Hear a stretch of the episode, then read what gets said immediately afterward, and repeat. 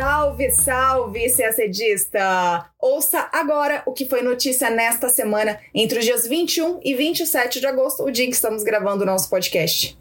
Os atentados no aeroporto de Cabul, realizados pelo braço afegão do autoproclamado Estado Islâmico, deixam mais de 100 mortos e tornam ainda mais complexa a crise no Afeganistão. Falaremos também da visita da vice-presidente dos Estados Unidos, Kamala Harris, ao Sudeste Asiático, em mais uma estratégia para conter a influência da China na região. A Ucrânia organizou um fórum com representantes de mais de 40 países para aumentar a pressão sobre a Rússia em torno da questão da Crimeia. Também falaremos de África. A Argélia anunciou o rompimento de relações diplomáticas com o vizinho Marrocos. Ali perto, no berço da Primavera Árabe, o presidente da Tunísia, Kais Saied, não cumpriu com o que prometeu e estendeu a suspensão do parlamento. E os detalhes do encontro dos presidentes do Brasil e da Guiné-Bissau em Brasília. Tudo isso em detalhes você acompanha agora no nosso podcast. Na manhã desta sexta-feira, dia 27, já passava de 100 o número de mortos vítimas dos atentados no aeroporto de Cabul, no Afeganistão. Os ataques ocorreram na quinta, no dia anterior, dia 26. Foram duas explosões nos arredores do terminal, atingindo muita gente, porque você sabe é lá que desde o dia 15, quando o Talibã tomou Cabul, muitos afegãos e estrangeiros tentam uma vaga no processo de evacuação feito pelos Estados Unidos e seus aliados. Dentre as vítimas, a maior parte é afegã, sendo que dezenas deles eram membros do Talibã. Também morreram 13 militares norte-americanos.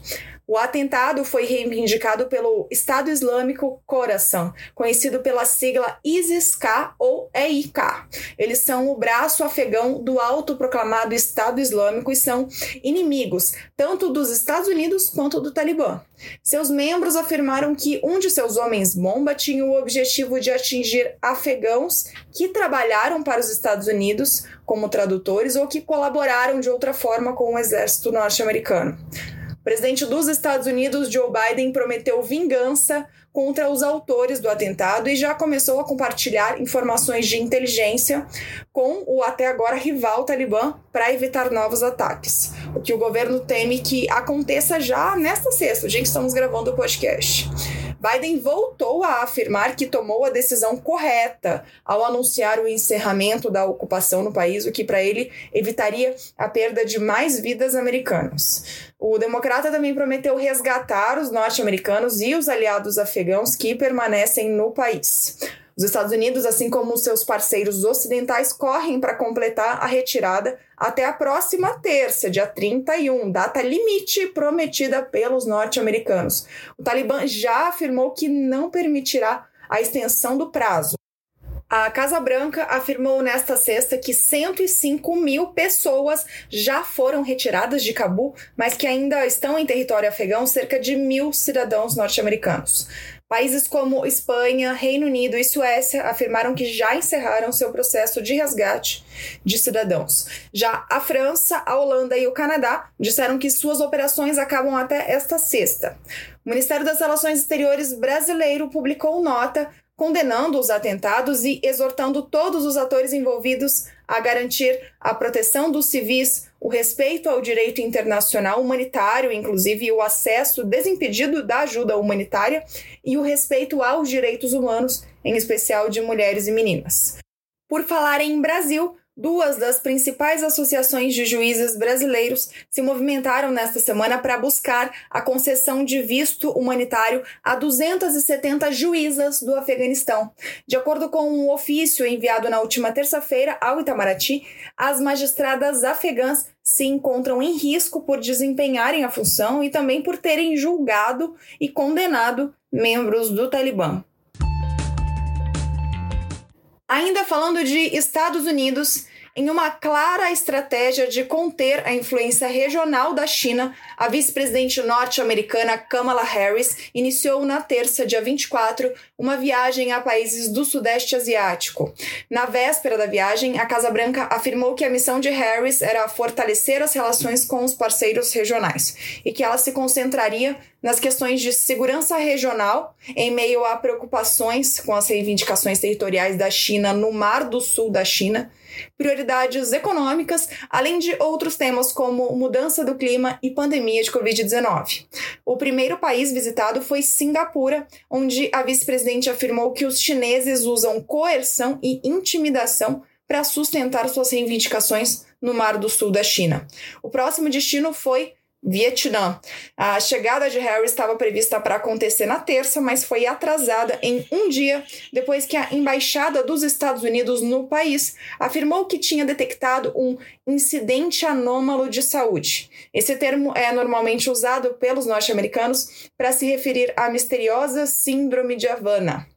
A síndrome de Havana, breve parênteses aqui, é um conjunto de sintomas e sensações físicas, incluindo vertigem, náusea, dores de cabeça e pressão na cabeça, que foram relatados pela primeira vez por servidores americanos em Cuba em 2016. Depois, houve casos relatados em outros países, como na Rússia e na China. Não está claro o que provoca a síndrome, mas os Estados Unidos alegam que são aparelhos eletrônicos que são colocados em uma alta intensidade de propósito para provocar danos a diplomatas norte-americanos, mas isso nunca foi provado. Fecha parênteses e voltamos ao Sudeste Asiático. Harris, enfim, chegou ao Vietnã na quarta, dia 25. Em uma reunião com o presidente vietnamita, ela disse que os países da região devem encontrar formas de pressionar a China para que Pequim respeite a Convenção das Nações Unidas sobre o Direito do Mar. Ela afirmou que a Marinha norte-americana vai manter uma forte presença na região e ajudar o Vietnã a desenvolver suas capacidades de segurança marítima. Os Estados Unidos também buscam trazer o Vietnã para sua órbita por meio da diplomacia da vacina, só que a China está usando a mesma estratégia. Durante a visita desta quarta, Kamala Harris disse que os Estados Unidos doarão um milhão de doses da vacina Pfizer para o Vietnã, mas horas antes, a China tinha se comprometido a doar 2 milhões de doses de vacina para o governo vietnamita. A China é a maior parceira comercial do Vietnã, mas a questão do mar do sul da China é motivo de tensão entre os dois países. Não à toa, foi esse o aspecto que dominou a pauta de Kamala Harris. A região é uma das mais disputadas do mundo, com áreas reivindicadas por Vietnã, Brunei, Malásia, Filipinas e Taiwan.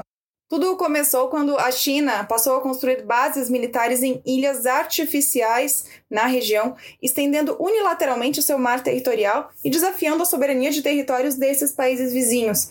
Em 2016, o Tribunal Permanente de Arbitragem em Haia decidiu que a reivindicação chinesa não é legítima, mas o veredito não foi aceito pelo governo chinês.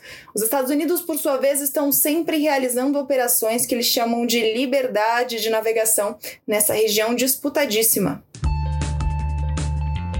Vamos falar agora de Crimeia. Na segunda-feira, dia 23, o presidente da Ucrânia, Volodymyr Zelensky, realizou um fórum com representantes de mais de 40 países para defender o fim da ocupação da Crimeia, a península ucraniana anexada pela Rússia em 2014. 15 presidentes ou primeiros ministros europeus compareceram à reunião. Polônia, Moldávia, Suécia, por exemplo. Outros países como Alemanha, França, Estados Unidos e Turquia enviaram ministros ou presidentes do parlamento. Na reunião, Zelensky afirmou que a Ucrânia sozinha nunca poderá recuperar a Crimeia e que por isso precisará de um apoio efetivo a nível internacional para sua libertação. Entre as medidas de apoio, ele pediu o reforço das sanções adotadas contra Moscou. O presidente do Conselho Europeu, Charles Michel, também participou.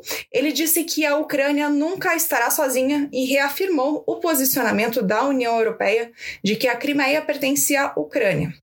A Rússia chamou o evento de tremendamente hostil. Na sexta-feira passada, o governo russo anunciou sanções contra o chefe da diplomacia ucraniana, que considerou a decisão uma vingança contra a organização do Fórum sobre a Crimeia. Vamos falar agora de África. Na terça-feira, dia 24, o governo da Argélia anunciou o rompimento de relações diplomáticas com o vizinho Marrocos, argumentando que o país age de forma hostil e acusando o governo marroquino de patrocinar o terrorismo e praticar espionagem. As disputas entre os dois países não são de hoje e têm a ver com duas regiões separatistas: o Saara Ocidental que o Marrocos afirma ser parte de seu território, e a região da Calíbia, na Argélia. Começando pelo Saara Ocidental. O território foi ocupado pela Espanha até 1975, quando foi anexado pelo Marrocos, iniciando uma guerra entre o país e o movimento nacionalista Frente Polisário, que proclamou a independência da região com um governo no exílio justamente na Argélia. Foi justamente esse o motivo do rompimento das relações entre a Argélia e o Marrocos lá atrás, em 1976, quando os argelinos reconheceram a República Árabe Saraui Democrática, RASD, proclamada pelo movimento independentista Frente Polisário. Mas a região nunca conseguiu a autonomia de fato e ainda luta pelo pleito. Agora falando de Calíbia, uma região berbere no nordeste da Argélia. A Argélia acusa o Marrocos de apoiar o movimento de independência MAC, M-A-K, que os argelinos acusam de serem terroristas e de provocarem incêndios florestais que já deixaram 90 mortos só na última semana. O Marrocos também teria usado, de acordo com o governo argelino, o programa Pegasus para espionar aparelhos de celular de autoridades argelinas. Os marroquinos negam acesso ao software. E o último episódio foi em julho deste ano, quando o embaixador marroquino na ONU defendeu a independência da Calíbia. O governo argelino chamou a iniciativa de perigosa e irresponsável. A fronteira entre os dois países está fechada desde 1994, mas as relações diplomáticas haviam sido mantidas desde que foram restauradas em 1988. Há anos o Marrocos diz querer reabrir a fronteira, mas a Argélia defende mantê-la fechada por razões de segurança. O ministro das Relações Exteriores do Marrocos respondeu em um comunicado publicado em rede social lamentar o que chamou de decisão injustificável e rejeitou os pretextos e absurdos, nas palavras dele, que a sustentam. A nota diz ainda que o país continuará a ser um parceiro confiável e leal para o povo argelino. Agora falaremos de outro país do norte da África, a Tunísia. O presidente tunisiano Kais Saied não cumpriu com o que prometeu e estendeu a suspensão do parlamento até novo aviso, ou seja, sem prazo. Essa suspensão havia sido ordenada por ele em 25 de julho e deveria durar apenas um mês. Na véspera da decisão, em julho, o país tinha registrado uma série de protestos contra o primeiro-ministro e o chefe do parlamento. E como resposta, Sayed destituiu os dois do cargo e suspendeu todo o parlamento, afirmando que muitos foram enganados pela hipocrisia, traição e roubo dos direitos do povo.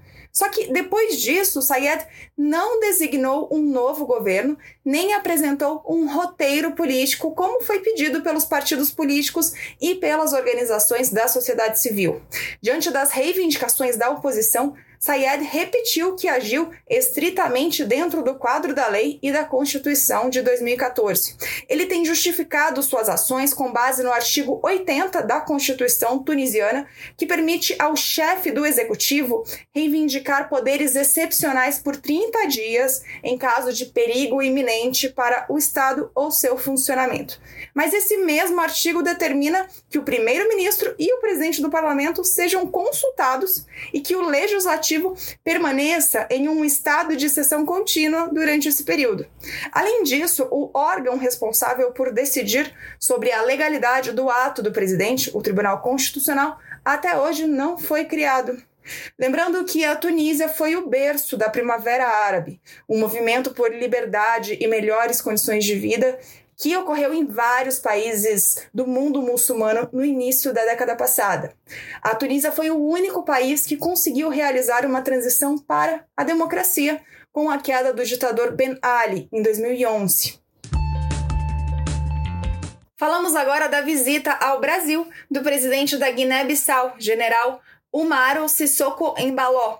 Ele foi recebido nesta terça, dia 24, pelo presidente Jair Bolsonaro no Palácio do Planalto e recepcionado em uma cerimônia de cerca de meia hora que contou com disparos de canhões e desfile da cavalaria por tratar-se de uma visita de Estado.